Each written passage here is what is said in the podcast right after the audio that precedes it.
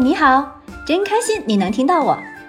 我们是一对爱自驾旅行的八零后夫妻，一个呢喜欢拍照，一个呢喜欢写文，一个痴迷开车自驾，一个永远愿意陪着他到处疯。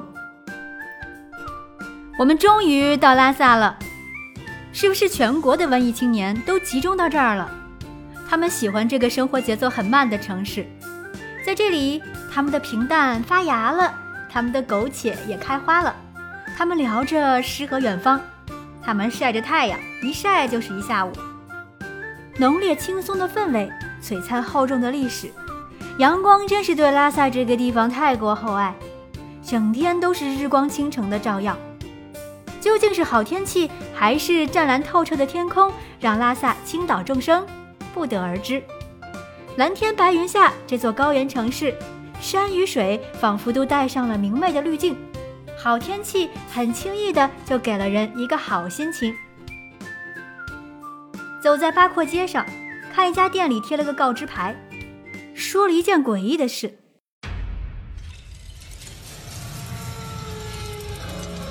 西藏房屋门修建的矮，是因为要预防僵尸闯入的一种手段。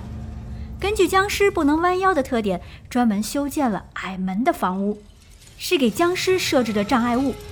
除非是孩子，一般人必须弯腰低头才能出入，哪怕是神仙来了也要弯腰。这个说法你信不信呢？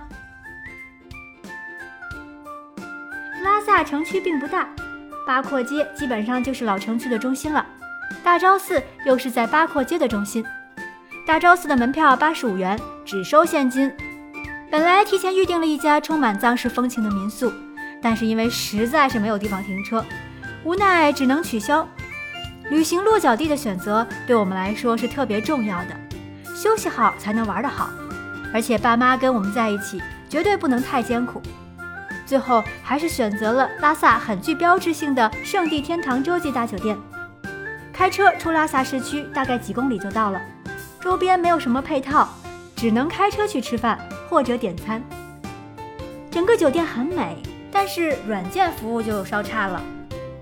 购买了两天含早的房间，第二天发现自助餐区域完全没有人登记管理。如果没有买含早房间的人，随便就进去用餐了。这个 bug 一般人我不告诉他，大家可以好好利用起来哦。另外，含氧房间书面和口头都没有告知供氧时间以及开启方法，打电话到前台问才知道是每晚八点之后才会供氧气。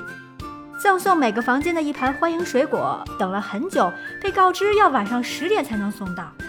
这个，嗯，本来酒店是好意，但是这个点儿送水果，未免太打扰休息了吧？在沟通之后，下午还是把水果送来了。而且爸妈房间的冰箱是坏的，我们房间的浴缸排水也有问题，都是报修之后才得到解决。最后停车场管理也非常混乱。这些问题我们都做了投诉，酒店经理分别打电话给我们，很诚恳地表达了歉意，承诺下次再去提供一个好的折扣。嗯，朋友们，如果你看到这里想去体验拉萨圣地天堂洲际大酒店的话，可以私信我，用我们的折扣体验入住，先到先得哈。好好的休息一晚，第二天我们就要去期盼已久的羊湖啦。真的有一种蓝叫做羊湖蓝。